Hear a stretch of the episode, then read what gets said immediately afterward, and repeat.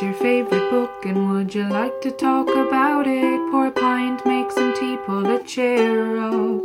Let's talk worlds, it feels so real, feel free to scream and shout it. It's okay, you're in Fiona's Book Club. Hello, how are you doing? Thanks for being here, episode 3 of Fiona's Book Club. Yeah, we took a break last week because it didn't feel right to press on with regular content. Because there are a few bits going on at the moment in the world, you know, there are bigger fish to fry. And I felt like other things needed to be talked about. People other than me needed to be listened to. So that was the story with that. I'm not going to get into it too much. I just wanted to have a quick chat, if I may, if you'll allow it. Because I think there are a lot of us white people at the moment, myself included, you know, trying to figure out what's best to do, how to best be an ally. Sometimes maybe feeling like, oh, it's too horrible or too hard to face. I don't know the right thing to say. You know, people are annoyed if I say something wrong. People think I'm jumping on a bandwagon, etc. Whatever, you know, we're feeling at the moment. But yeah, I'm not an expert. I do not claim to be at all, or, you know, feel I have anything hugely significant to tell you, but I just I'm trying to learn as I go, and I'm gonna give you the advice I've given myself, which is whenever you feel this is all getting too much for you, just pretend this is season 6 of Keeping Up with the Kardashians. You're Kim Kardashian, crying about your diamond earring dropping in the ocean. And remind yourself, people are dying, Kim. You know? It's not about how we feel at the moment, or bits of discomfort we're being put in. It's about people dying, isn't it? You know? Being murdered and fucked by the system we either helped create or definitely benefited from. So if we want to help, we need to remember it's not about our diamond earring right now. It's about people dying. So if people didn't like your black square, and I say this to myself because I put up a black square, just dust yourself off and try something else, okay? Because this is very urgent. And too much stuff needs to be done for us to be worrying about our diamond earring. Does that make sense? Helps me. Anyway, that's all about that. How are things otherwise? How are you getting on? We're about to get into a lovely chat with my guest this week, Julie J.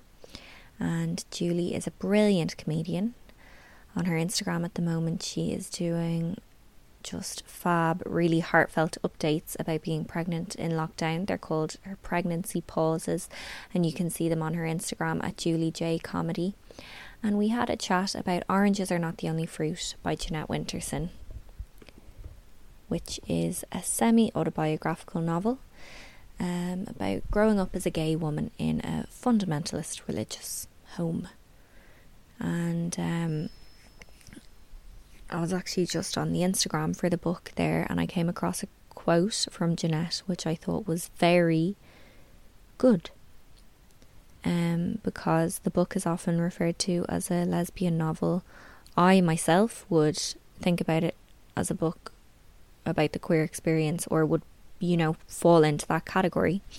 And Jeanette says, I've never understood why straight fiction is supposed to be for everyone, but anything with a gay character or that includes gay experience is only for queers. Which I agree with. You know, this is just a book about a girl growing up, having relationships, falling in love, and, you know, whatever else comes with it. So thank you, Jeanette. I know you sent out that quote just for me. But yes, it was great to talk about this book because it's really, really Julie's favourite book. And I think there's something, you know, something so joyful about talking to people about their absolute favourite book or film or food or whatever, because it's so passionate and you learn more about them and about how their favourite thing shaped them. So I love it. I hope you do too. Will we play it? Sorry now, I'll just get this out of the way first, just quickly. Bear with me for a sec. Please, if you're enjoying the podcast, like, subscribe, leave a review. That would be great. You know, it's all very helpful, helping me on my journey with this podcast. I know I'm the only person with a podcast right now, so you got nothing but time. Anyway, enough of that. Sorry. Are you ready? Are you relaxed or in whatever mindset you need to be in to consume a podcast, whatever that means for you? Yeah? Alright, here it is. Oranges Are Not the Only Fruit with Julie J. Come here, so let's get into it. So you chose the book Oranges Are Not the Only Fruit, which I always accidentally call Oranges Are Not the New Black, or like I just get easily done. No, it wasn't a Netflix special. So this is Oranges Are Not the Only Fruit by Jeanette Winterson, and I just loved it so much. When I was in college, I was like, when you came to me with the book, I was like, there's only one choice here, and that is Oranges Are Not the Only Fruit. You were really ready with the choice. You were like, I know exactly what I'm gonna choose, which you know, it's nice to have a book that's stayed with you that much that you're like, yeah, this is the one I want to talk about. That's the kind of thing I'd be most excited to talk about with people. Yeah, it's funny because it's one that I, you know, it's not anything that I've reread recently, but it did just kind of make an indelible mark on my soul. And even it was funny because even when I put up that I was doing your book club, and I think I referenced in my response to you, I think you had barely pressed send and I was already typing Oranges Not the Only Fruit, Jeanette Winterson. Yeah. But my best bud in college, Eamon, said, so I said anyway, I was doing the book club, and he was like, you have to do Oranges Are Not the Only Fruit, because I was so obsessed with it in college. So then I took a screenshot of our conversation and sent it to him, where I referenced him and did say to you that I have to do this book because in college I used to quote sections ad nauseum. Like, I really was just so obsessed with it. It was insane. I was essentially like Oranges Are Not the Only Fruit. That was the equivalent of my One Direction. I love that. Yeah, but it probably wasn't normal Fiona either, let's face it. But it's interesting because the book itself does, like, it kind of explores, like, teenage obsession. Yeah, that's what's interesting. Yeah. So I was kind of, in a way, you could say it was life mirroring art. Yeah, I guess. So what was going on with you, like, when this book came to you, and how did you just stumble across it, or did someone recommend it to you? Or? Well, it was. I mean, it was probably a bit boring, but it was actually on my course in college. So I did. So I went to Trinity. So I did English, which, thank God, is now has some semblance of school. Thank you, Connell from Normal People. So for a long time, I kind of kept that buried, but it was on the course, and I read the book. I mean, we all read the book, anyone who was doing the module. And then I just became totally obsessed with Jeanette Winterson, and I had to do a presentation on Oranges Are Not the Only Fruit in my little tutor group. And sure, it just went off then, and anything I could find. Now, I loved her as a person, loved her as a writer, whether it was like Written on the Body, Sexing the Cherry, any of these books. But I think what I liked about Oranges Are Not the Only Fruit is it's a little bit less allegorical. So the other books are, I guess, I mean, they're huge. I mean, they're still brilliant books. But I think because this book was like semi-autobiographical, and yeah. I mean, then there was the brilliant adaptation with, I forget her name, but you know that wonderful actress who died, and she was in Four Weddings and the Funeral. Oh yeah, and in The Vicar of Dibley as well. She was amazing, yeah, and she died a couple of years ago. Yes. But you know, even that, it's just such a powerful story that I think the story in this book really resonated with me. And then there was the non-fiction, which is so unusual, that obviously this is kind of a fictionalized, well, semi-fictionalized, I suppose, account of her growing up in Lancashire, like in this type of family. But then there was the book, which actually made it onto the Leaving Cert curriculum. So I was delighted with that. Yeah. What was it called again? Why Be Happy When You Can Be Normal, which I just think is such an amazing title. I saw that because I haven't read any of her other books, but I did see that title and was like, okay, I need to read that next. And yeah, do you know what, it's a nice one. Like, that was, they put it on for the Leaving Cert a few years ago, and like personally I still would prefer Oranges Are Not the Only Fruit, but I guess it's probably, it might be a little bit convoluted maybe, you know, if you're doing it as part of your comparative studies or whatever. But no, I just even find that interesting that then she came back and wrote a non-fictional account of it. Okay, so that's what that is. That's the real version of what I mean. There are some bits definitely in this book that you're like, that had to have happened. It's so mad, like you couldn't have made it up. Yeah, I mean, it's, well, I guess because as well, like obviously the central character is called Jeanette, and just to explain to anyone who hasn't read the book, so it's essentially about this girl called Jeanette, who is the main character, and she's adopted by, I guess you could call them kind of like evangelists. Yeah. So she's like, it's very much about her relationship with her mother, who is religious in the extreme. And, you know, it explores her relationship with her mother. And then when she hits adolescence, it's interesting because, you know, there's a lot of conflicts in the book, whether it's Jeanette having to be sent to school, and she's sent to school at the age of 7, and she's instantly different because she is this essentially like little evangelist child who's constantly banging on about hell. And then that kind of sets the scene for when she becomes an adolescent and she falls in love with a girl. And obviously then she's in conflict with everything that she's known up to that point, which is her mother, her church. And I guess it just, you know, it's reaches a point where she has to make a choice.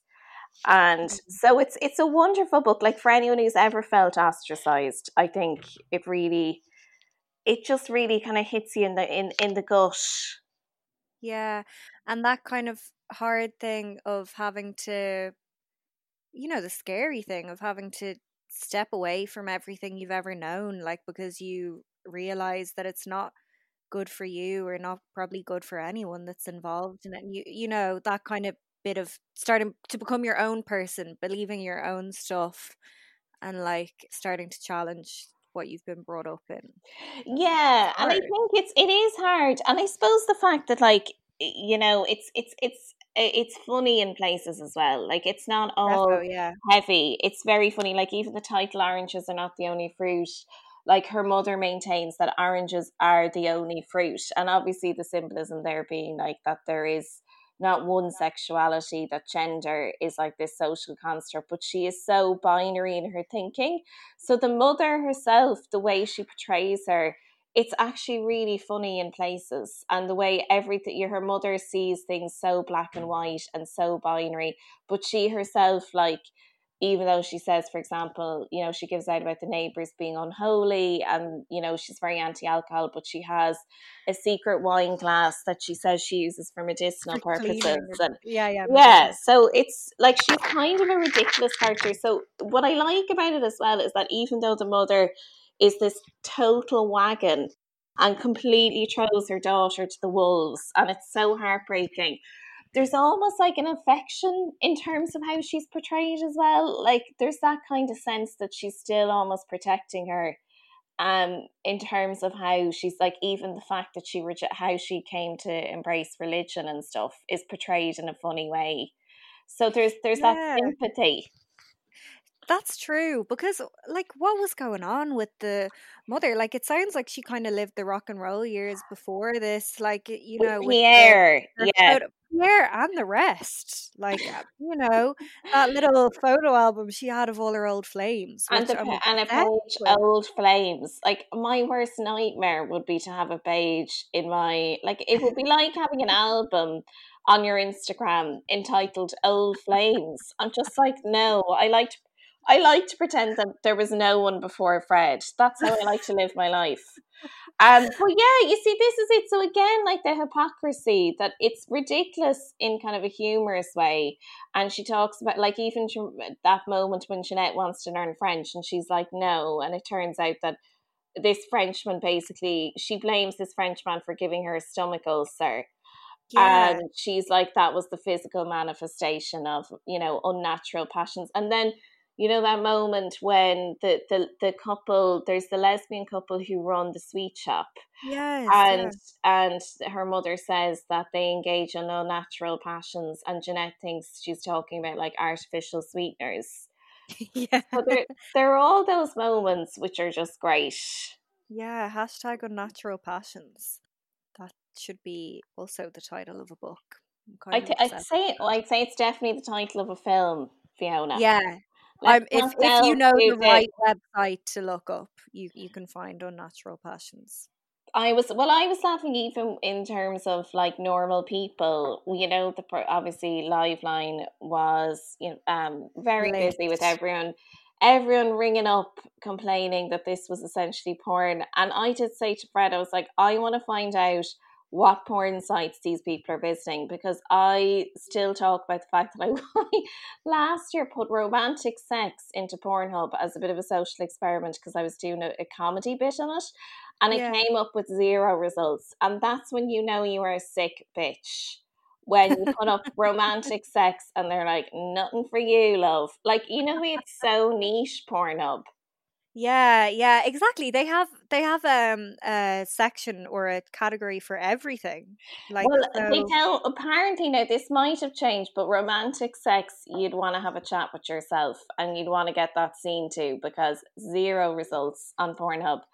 But yeah, and you see with this book as well, it's kind of like, sexually speaking, I mean, it sounds absolutely ridiculous. Like, you know, as I said, because I was 17 in college, but I found this quite saucy in places, you know, it not even saucy, but definitely exciting in a sexual way, as in, you know, the way she would just drop in, you know, say even with Miss Jewsbury, the fact that Miss Jewsbury essentially like exploited her in this moment where she was at her lowest ebb, and they ended up having sex, and then her, you know, say that what her mother would deem unnatural passions, etc.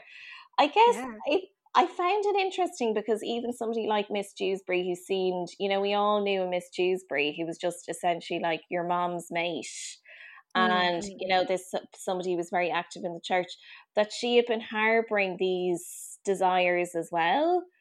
And I just found it all insane because this was completely new to me. So I definitely found her take on it. It was like in places was really disturbing, but also I found it kind of exciting as well that she was exploring sexuality in this way.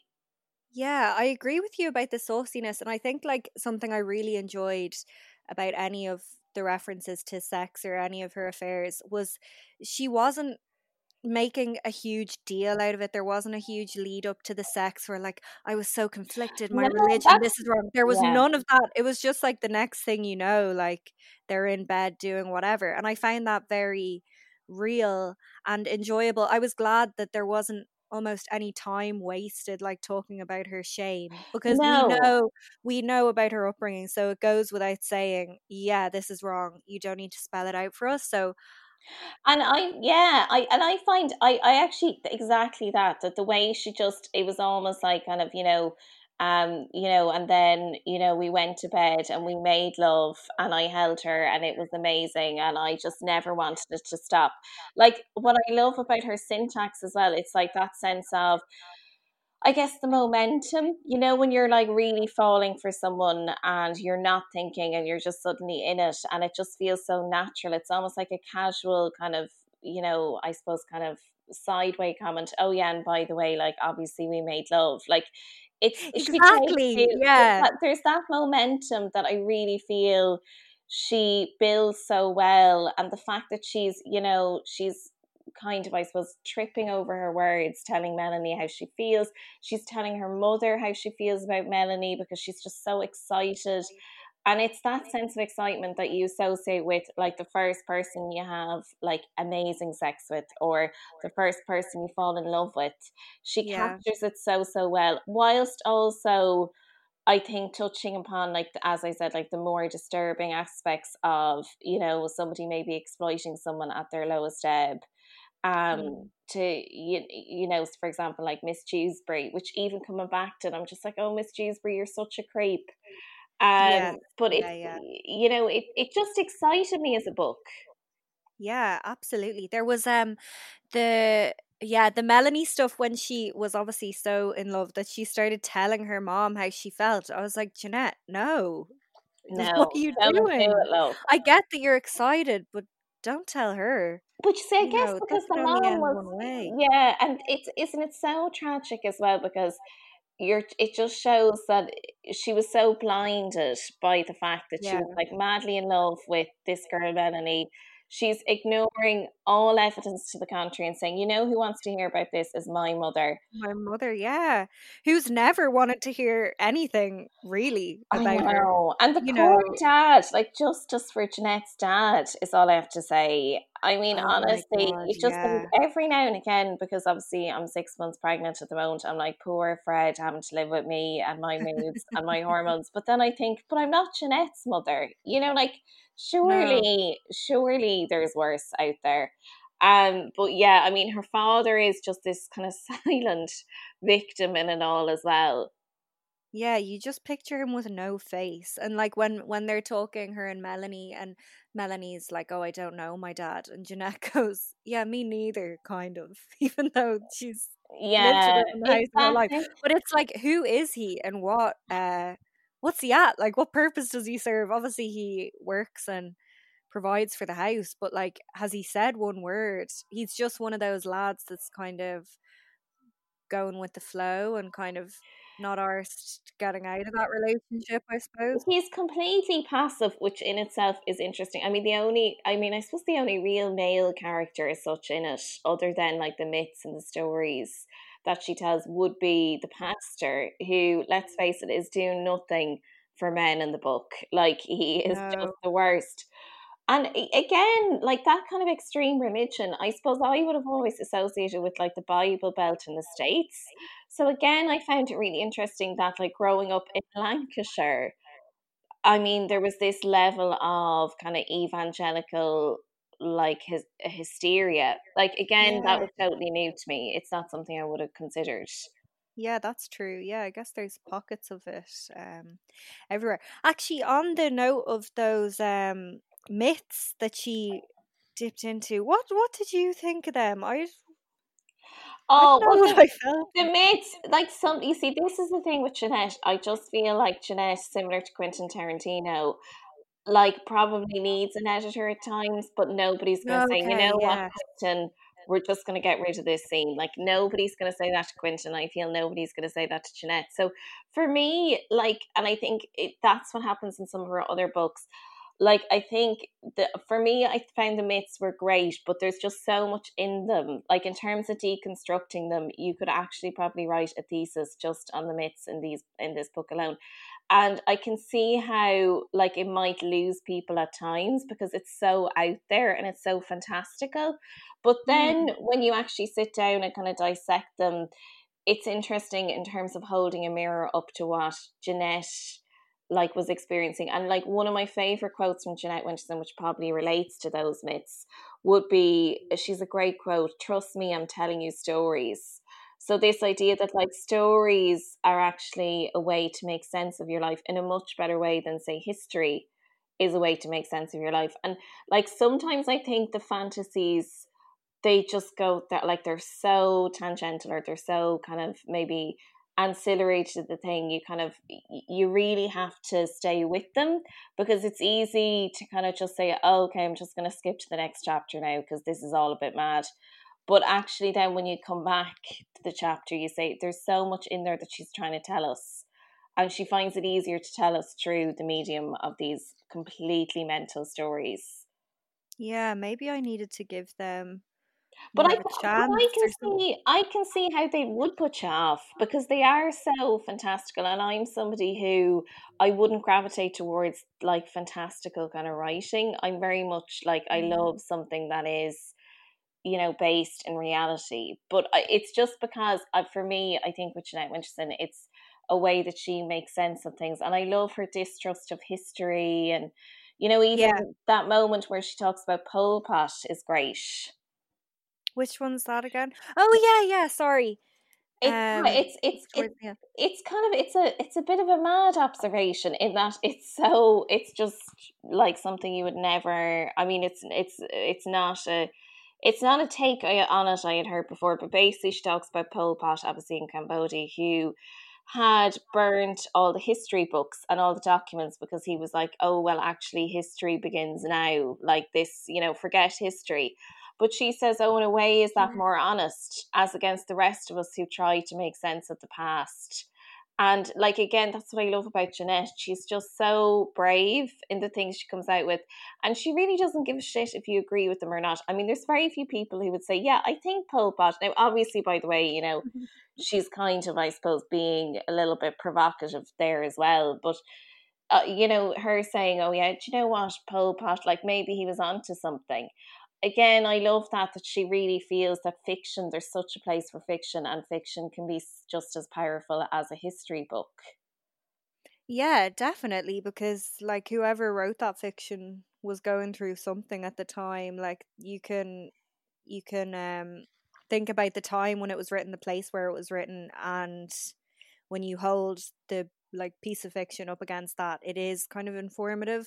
Yeah. You know, if you care to think about it or delve in. So absolutely you can, because in fiction things would come out by accident, maybe, like without the author even realizing, whereas like history is so carefully, you know,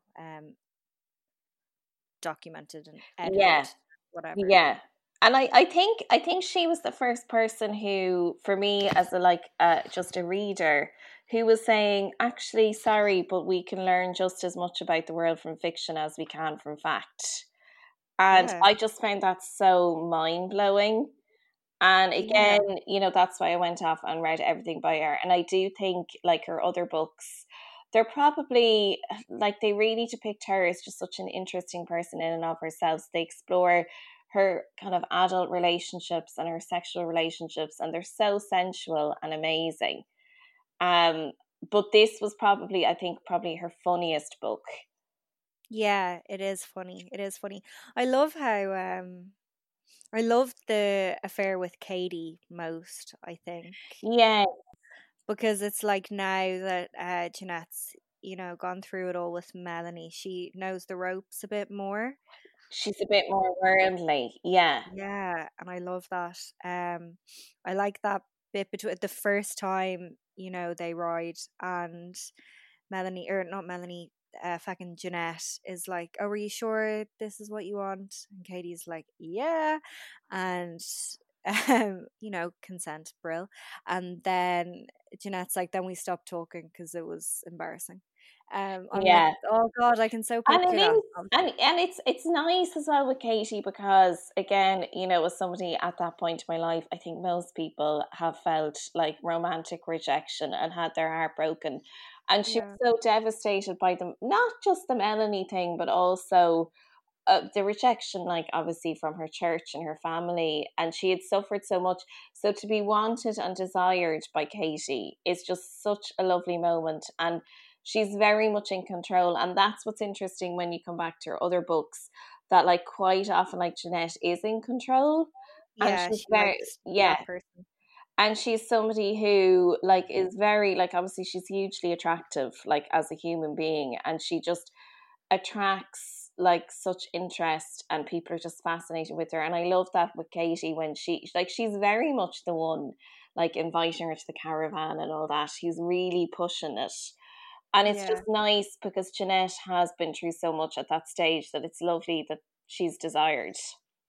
And needed, like, yeah, you know, definitely is the dominant person. And kind of when it comes down to it and everyone finds out about her and Katie, she kind of protects Katie. What's the kind of, she's like basically says Katie had nothing to do with it. She was just talking to her about the fact that she was still in love with Melanie, because yeah, she like, protects. And I love that moment that she does protect her, because that's kind of, I guess that's Jeanette's role, is that she always comes across as a very fierce, protective, as you say, like a dominant character, in the sense that she stands up to, for example, like the pastor when they're like quoting stuff at one another. And I love the fact that like her intelligence just shines through, and you know the pastor is just left kind of, you know, essentially, I mean, I suppose he's kind of unnerved at this young woman who is putting it up to him. But no, it is lovely. And I guess that's the thing with Jeanette, is that there's that, you know, there's so many references to it in the book, but she's all about loyalty, and the fact that Melanie, you know, she feels has betrayed her, in the sense that she repents immediately when, like, obviously there's that really disturbing moment in the book where the two young girls are turned upon by the church and like kind of essentially outed by the pastor. And yeah, in the middle of church or whatever. In the middle of church. And, you know, Melanie repents straight away. I mean, Melanie in herself, I feel, is like an interesting character, because the fact that, you know, she goes to the church with Jeanette and straight away says, I want to be saved. It kind of indicates, you think, okay, I wonder like what kind of history she's had up to this point, that she feels as a young girl she's done something to warrant that she needs to be saved. But the fact that she does repent immediately, and then, of course, you know, when she meets her and says that she's getting married, I mean, your heart just breaks for her. Yeah. So, and then, of course, Jeanette says that she spits on her future husband. And you're like, no, I mean, please. Like, we're all upset here, but there's no need for spitting. I know spitting is, you know, a hot topic at the moment because, you know, we're in a pandemic, but no, okay, spitting's never good, but it's what you wish you could do sometimes too. Yeah, I mean, certainly, yeah, you do. I think we've all kind of flirted with that idea. I'm going to walk up to him in centre, I'm just going to spit in his face, like, I mean, but you don't do it. That's the difference between us and Jeanette. You don't. I'm like, come on, Jeanette, if someone's going to come up to you, the new, like, fiance of Melanie came up to Jeanette and is like, I know what happened. Oh, he gives her a little pat on the arm and is like, I know what happened between you two and I forgive you. Fuck off. Like, I didn't say sorry. Yeah, no, I think a fuck off probably would have sufficed. But again, it's that fierceness with Jeanette that she's like, I'm taking it to the next level and I'm going to spit on this man. But yeah, it's just, I mean, I love that, because that is kind of, I guess it's a running thread in the book, like the whole idea of betrayal and loyalty. And I suppose as it coming to that as a teenager at 17, you know, that's like those concepts are so important to you. And, you know, you really feel, I feel like betrayals that happened when you were younger, like you hold on to them for so long, because at that stage in your life, loyalty is so important, and fidelity, and you know, you feel everything so much and so deeply that it really maybe spoke to me at the time, the fact that she does focus on that so much. Yeah, no, you definitely do feel so much more at that time, because you're not fully formed as a person, like you're still so vulnerable, so you're gonna feel betrayals like that so much more. Whereas if something like that happened now, maybe you'd be upset, but at least you know yourself and you like have the tools to get through it. Yeah. Which like she definitely gets along the way. You do have, as you say, you do have more tools as you get older. And then it is kind of that, isn't it? That she's kind of, I suppose, finding coping mechanisms. She's becoming more independent and like ultimately independent of the church and her mother. And I suppose it is that classic kind of, you know, coming of age, breaking away from your family, but just in this instance it's really extreme, because it's, you know, relates to how her sexuality essentially the church, which is really the only family she's ever known, is saying, well, you know, if you fall in love with girls, you can't love God. And a lot of the book is her trying to reconcile that, saying, no, like, I think I can love Melanie and I can love God. Yeah. Yeah. And she, yeah, I almost think it was interesting that she didn't quite go into that as much or as explicitly as I thought she would. Into the religious side of things. The religious side, well, more like her battle between like her sexuality and God. She kind of just said what happened or what was said out loud, not too much her thoughts or her feelings about it, which I think did you feel like that?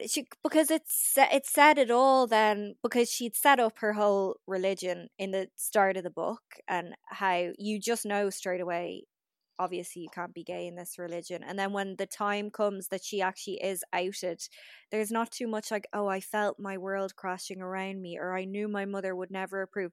There's not too much of that. No, it's more like the facts, here's what happened. I think, and like that's the thing with Jeanette Winterson, is that I think she doesn't harp on about that, because it's like, you know, I think to any reasonable reader, you would say, okay, well, this clearly they're totally wrong on this when they say you can't love God and girls at the same time. And she kind of doesn't overegg it at all. Like, she's very, like, that's the thing with Jeanette, is that I feel she can be really fantastical in her writing, but then also she can be so stripped back and simple. And that's actually what gets you in the heart. Like, that's really what pulls on the heartstrings. Like, you know, that's why I think as a book, it like just has so many amazing quotes. But, you know, even there's that one, and she talks about, I want someone who is fierce and will love me until death, and know that love is as strong as death, and be on my side forever and ever. So the idea that her mother doesn't really love her then, because her mother is not on her side. Like, she doesn't have to say explicitly, oh, actually, my mother now doesn't love me anymore. It's obviously, it's all, you know, suggested and hinted at. Yeah. But again, it's that thing of, she associates love with loyalty. So if you're not on my side, well, then you don't love me. And it's, I suppose, you know, it's something that, one of the things in the book in terms of the religion, I love the way she mourns her relationship with God. So the fact that she had put all her faith into this God to protect her and mind her, and she thought that that was all she needed, her relationship with God. And then she discovers that, like, people who supposedly love God do mean things. And, you know, the servants of God, as she calls them, like, ultimately have betrayed her. And she feels so alone, because, like, her relationship with God has been the one constant in her life. And that's what she really misses, is her relationship with God by the end of the book, because her notion of God has been totally, it's essentially been blown apart and decimated by this experience. Yeah, that must have been the hardest thing to come to terms with, because she's hardly going to miss her relationship with her mom, because talk about like loyalty and having someone in your corner, like, come what may, she clearly was not that to her, and never was, you know. Like, she didn't see her as a daughter or a family member. She saw her as, you know, someone she was grooming to go off and be a missionary. She wasn't and I think she does talk about that, doesn't she, that she says that essentially her mother adopted her because she wanted a tag team. You know, she viewed it as almost like a wrestling match, that they were going to be in one corner and the rest of the world were going to be in the other. And of course, like, that awful moment is which is so sad, when her biological mother comes to the door. Oh my God, yeah. Oh, it's so devastating, isn't it? That's horrendous. And then, what? Like, did she ever see her in real life? I don't know. Do you know what? It's only now coming back to this, I actually wondered that. Did she connect with her at any stage? But when the adoptive mother calls her, the biological mother, a carrying case, and you yeah, that, and it's just almost like a little throwaway comment, but it's like, oh, okay, that is what you think of women. And it was so, because, you know, at the start when it kind of implies that Jeanette's mum, adoptive mum, adopted her because she wanted to have a baby without having sex, essentially. Yes, yeah, absolutely, yeah. And so she obviously thinks women who have sex or maybe for pleasure and, you know, have this baby that they are not ready for, can't take care of, are obviously just the worst type of people, as you say, a carrying case, like an object, not human. Yeah, I mean, it's fun. It's, again, it's so interesting that her take on having a baby and, you know, getting pregnant ultimately is that you have succumbed to lust and unnatural passions. Like, it's so extreme, her thinking on it. But that is definitely implied as to why she did have the baby, was she did adopt the baby, was to essentially avoid, like, having sex. Yeah. God, so that husband's never had the right. I mean, you wonder. I mean, you would think probably not. And I mean, then just let the man watch a bit of telly on a Sunday. When he finally went out and got some fish and chips for himself after she'd, after Jeanette was properly like, look, I'm gay, or it was like, look, I'm, fuck this. And the mom smashed every plate in the kitchen. And was like to the dad, there's no dinner because there's no plates. And he was like, okay, went out and got some fish and chips. I was like, finally, the man took something into his own hands. And isn't it just so, it's so grim. Like, the whole thing is just so grim. Like, the domestic life is so grim. School life, then she's like ostracized, obviously, because of the religion at that stage. But I suppose it foreshadows her being ostracized because of her sexuality as well. But it's just, it's like, I mean, the church is grim, you know, Miss Jewsbury, like creepy MacCreeperson is grim. Like, it's just, it's really bleak, actually. So the fact that she escapes into the fantasies and the myths is probably not very surprising, because it is just, it's just bleak. And even in the televised version, that one with that amazing actress, I need to get her name now before the end of this. But again, it's just depicted as like, ugh.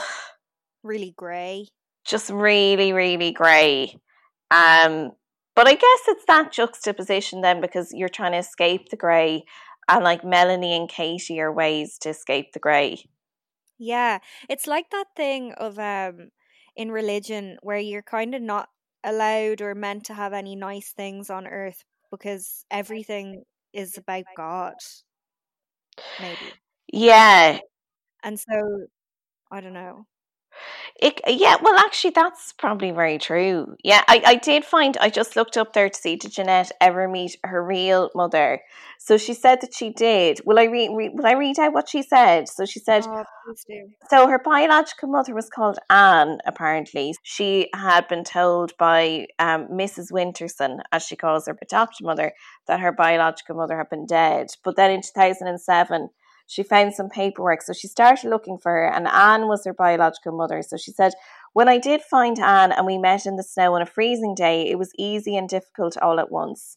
I liked her, but I didn't feel an instant DNA bond. I had come out of her body, but we were two adults who had only spent 6 weeks together 50 years ago when I was brand new and she was 17. We have the same quick walk and bright dog-like watchful eyes. We are both self-reliant and resourceful. She is one of 10 children, and so I come from a huge family of uncles and aunts and cousins, which is odd when you grow up as an only child. They all love ballroom dancing, apparently. She called me Janet, and I guess Mrs. Winterson Frenchified it into Jeanette. I wonder what would have happened to me as that Janet. I would have had to look after my two half-brothers. I doubt I would have gone to Oxford. None of my birth family is educated. Too poor, no opportunities. Would I be a writer? Why? The am that I am belongs to Winterson world, although it is crazy and dangerous. I think that's one of the most painful things for Anne, was realising that I would rather be this me than any other me. It isn't a rejection of her or her family, but in some ways it can't be anything else. I don't wish I had been there. Oh, God. I know. It's so complicated. Yeah, isn't it? It really is. But yeah, I mean, just love Jeanette so much. She's just a fascinating character. And I love, you know, you often see her on panel shows and she's so fierce and she doesn't compromise at all. And I just love that about her. Yeah, she's very unapologetic. I really like that. And just I just love her, like just ticking along with her jobs, like driving the ice cream truck and then working in the undertakers, like parking the ice cream truck around the back. Resourceful. Yeah. And like, I do love that as well. You know, she talks about doing these completely mad jobs, and like even when she's working in the funeral parlor and like Elsie, she finds out about Elsie. Yeah. Oh my God, it's so, even thinking about it now, it's so hard to read it and not cry. And when she stays up all night with her, because Elsie was so important in terms of introducing her to literature. And, there's that funny moment as well with Jane Eyre. You know, her mother changes the ending of Jane Eyre. Yeah. And Jane goes off and is supposedly a missionary. And then she says that the day she read the ending of Jane Eyre was the day she accidentally found her adoption papers. So again, like, Elsie was so important to her. And then when she finds out that she's lost and she tries to go in and she's told to leave by the members of the church and her own mother, it's so sad. But yet, like, what you respect about Jeanette is she's so plucky. Like, she just keeps on plugging, like, as you say, driving the ice cream van or working in the funeral parlor or whatever it is. And she just keeps selling her ice creams outside the wake. For all the mourners. Which I actually have to say is a good business move. And I think more people should do it. Because, when you're on a wake, you would maybe fancy an ice cream afterwards. Yeah, you need a bit of sugar. You kind of forget to eat. You need perfect time for an ice cream truck. And I think it's so special, like, that because she works in the funeral home, she gets to, like, say goodbye to Elsie by herself, like, without all the bullshit of that church, just the two of them together. Yeah. Because, she probably was the only person growing up who actually gave a shit about her.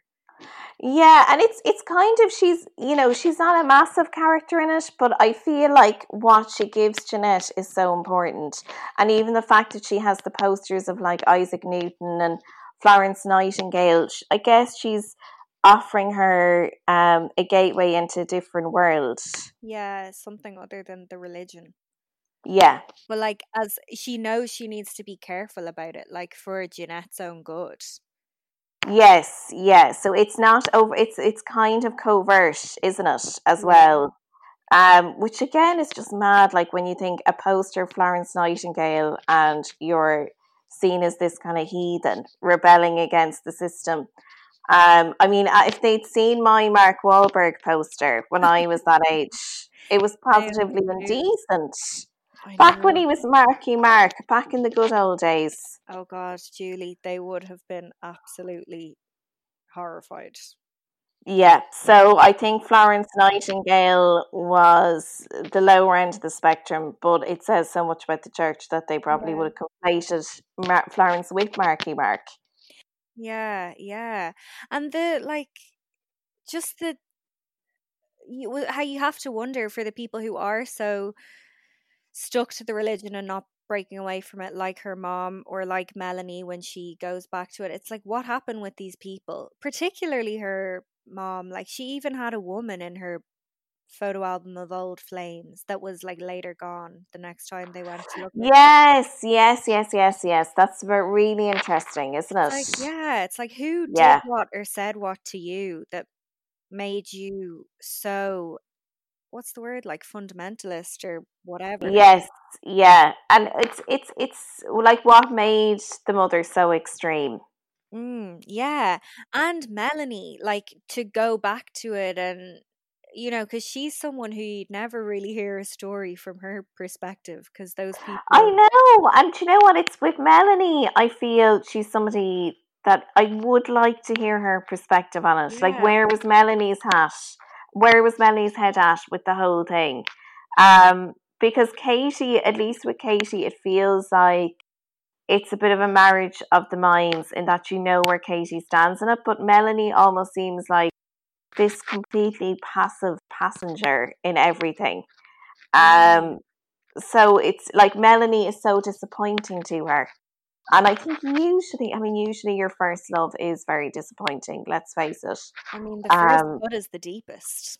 I mean, look, if we could have had Connell as the first love, that would have been fantastic. But, I mean, yeah, so I think, you know, that sense of disappointment as well in people, that she's so disappointed by people is, again, probably coming back to the fact that I read it as a teenager. I was like, yes, people are so disappointing. And I think with the mother, like, that is the thing that, like, she did say when she wrote the book, like, she got obviously a fierce note from the mother saying, like, you know, this book is trash and I can't believe you'd write all this stuff. But again, it's probably it was probably the mother's shame in that, like, she knew she had treated this girl appallingly, and it's that thing of, it's okay for me to treat you badly as long as other people don't know about it. Yeah, I wonder deep down, did she even think, oh, I actually did treat her badly? Or is she still like, well, I don't know if she's still alive, or would she still be like, Jeanette was an abomination of God? She was. I wonder, actually, that's a really good point. Like, would she still be steadfast in the, I mean, you know, yeah, like the fact that she fell in love with the girl, just sorry, but no, like, you can't be part of my family. Yeah. Because it's funny, because then she does have this thing where, like, you know, she's kind of kicked out, but then she comes back for Christmas, and it's very, it's like, that's the only indication, I think, that, like, the mother, you know, in front of the church members, etc., rejects her. But there is almost that sense in, it's kind of a protracted exile. It's, you know, that I mean, you'd wonder, is that an indication that the mother did find it hard to reject her on some level? Yeah, I was so surprised at the end when she came back for Christmas. I was like... I mean, would you be going back for Christmas? I mean, the pubs are open in England on Christmas. Exactly. I'm like, go to the pub for the day. Yeah, I wonder. And she comes back and the mom's gone all tech, like she's got an electric keyboard and is... it's strange. And I guess it probably feeds back into the thing of, like, you know, nothing being straightforward, and like the mother herself being a bit of a hypocrite when it comes to things. Yeah, it's weird how you, like, will always, sometimes some people, like, will give their parents a second chance, third chance, fourth chance, because they're their parents at the end of the day, even though, like, could you call this woman her parent? Like, she, not like, no fucking shade to any other adoptive parents, but this woman in particular really took this child on like she was a product that she could buy, you know. And well, that's it. And like, she just wanted a little mini missionary, didn't she? And it is very telling that, you know, say even that bit that I read there from Jeanette Winterson, because I haven't read like any essays or anything. She writes obviously a lot of columns and stuff now as well, and a lot of articles, but like the fact that she refers to her as Mrs. Winterson is so sad as well, because it just points to obviously this like irrevocable distance between them, that they're essentially almost on a formal basis. I mean, they totally are. Like, she was a commodity to her mom. Like, if she could have got a mini missionary in non-human form without having to actually have a child, she would have done it. Like, yeah. And it's and just even that moment with the biological mother, it's, you do as a reader, you're kind of imagining the life that Jeanette would have had, but it's interesting that she has kind of, I guess, the emotional maturity to say, well, do you know what, I'm glad that wasn't my life, because otherwise I wouldn't have been Jeanette Winterson. Yeah, and it's so true. To as much as you would have wanted, like, you might have felt more love or more warmth or something or anything, it's, I guess, true and sensible to be like, oh, I wouldn't be where I was now, there's no way. And do you think as a book, is it too mad in places? Would you think like it's too out there at points? Because it is a bit kind of all over the place. That is, the structure is a bit disjointed. Only for me sometimes with the myths that she goes into, but maybe I was, you know, wanting more sense. I think sometimes when you accept, oh, maybe I'm not going to be able to make sense of all of this, you can enjoy it more. Whereas I was like, why is she going into this? Like, she's And she just snaps straight in and out of it with no... I found it, that made sense, say, when she had glandular fever and was probably, like, you know, losing the head a bit. Like delirious, yeah. But sometimes I was like, what are you doing? Or what does this mean? But it is, yeah. No, I can see how that would be disjointed as well. Can I read the paragraph that I used to quote to my friend ad nauseum? Please, this is so embarrassing. No, so Eamon, when we were in college together, we used to go drinking in, I forget what department it was. I don't know, was it the classics department or something? It was some department anyway, that there used to be basically a clear out of people at 6 o'clock. So we used to get a bottle of wine and sit by a plant pot and just be boozing.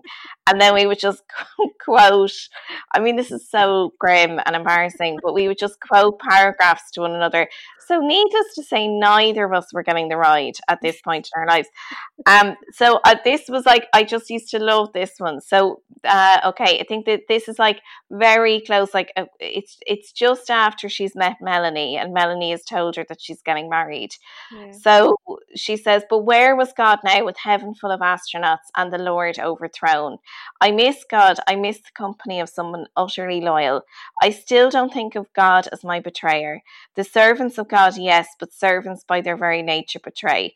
I miss God, who was my friend. I don't even know if God exists, but I do know that if God is your emotional role model, very few human relationships will match up to it. I have an idea that one day it might be possible. I thought once it had become possible, and that glimpse has set me wandering, trying to find the balance between earth and sky. If the servants hadn't rushed in and parted us, I might have been disappointed, might have snatched off the white samite to find a bowl of soup. As it is, I can't settle. I want someone who's fierce and will love me until death, and know that his love is as strong as death, and be on my side forever and ever. I want someone who will destroy and be destroyed by me. There are many forms of love and affection. Some people can spend their whole lives together without knowing each other's names. Naming is a difficult and time-consuming process. It concerns essences and it means power. But on wild nights, who can call you home? Only the one who knows your name. Oh, I mean, isn't that just so amazing? Honestly, if I could get it tattooed on my body, I would. But I just, it's a little bit long. A bit long. No, it's so good. It's brilliant. But I'm just obsessed with, like, the image of you and your friend, like, two glasses of wine, quoting books to each other, being like, no one gets us. Weird. I know. And then it's actually funny because I think it was the Player Society, but we decided we wanted to anyway do a little bit of comedy, a little bit of mucking about in college, and we went along, and I don't even know what happened, but we went, and one of us, I mean, it was probably Eamon, he, like, they were doing some bit, and I wouldn't even call it a heckle, but, like, he just tried to get involved. But anyway, then we were promptly barred from the society for the rest of our academic careers. So, like, when people ask me, did you do comedy in college? I'm like, no, I was not allowed by the establishment. I was too dangerous. Too dangerous. Similar to Jeanette Winterson, like, I was too fierce. So then, as an alternative, we would have to just have these little impromptu wine and paragraph sessions. Oh my God, that is so funny. Yeah, you were just too forward thinking. You were ahead of your time. They couldn't handle me. That was the problem. They really couldn't. God, what a trailblazer of Trinity College Dublin. Oh God. And you know, it's terrible because I actually hated my time in Trinity. I always say I hated it, but yet I made my best friends there. So I don't know what, I don't know, you know, in terms of college, what that says about it. But, yeah, so, I mean, look, it was great from that point of view. Great for the buddies and great for introducing you to the likes of Jeanette. Yeah, yeah. I suppose, like, sometimes you do make friends when you have something to unite together and hate, like, which could have been, you know, college itself or whatever. So you do make your best friends at those times. Well, you do, don't you? I think actually that's exactly it, that, you know, hatred is a great bond. Yeah. In terms of, like, mutual hatred is just a wonderful one. In terms of friendship glue, I think it's fantastic. It's so true. Yeah, you can really join together in bitching about something. Yeah. Come here. This was such a gorgeous chat, and I especially liked getting an insight into the young Julie reading this. And oh, I was such a nerd. I mean, it was ridiculous. Like, such a nerd. But that's just who I was. Yeah, we've been there. No, I love it. Thank you so much for sharing that with us. Fiona, thank you so much for having me on. And I'm so glad you enjoyed the book. I did. Thank you so much for introducing me. Because I would have had to delete you from my life if you didn't. So, users. That was a painful conversation. I'm going to read more Jeanette. And thank you so much, Fiona, and it's such a brilliant podcast. Thank you so much for having me on. I'll talk to you soon. Chat soon, Fiona. Bye. I always forget to record this little end closer bit. That was my chat with Julie J. That was episode 3, Fiona's Book Club. Thank you for listening, and I'll talk to you in 2 weeks for episode 4. Bye bye. You've been listening to a Cherry Podcast Network production.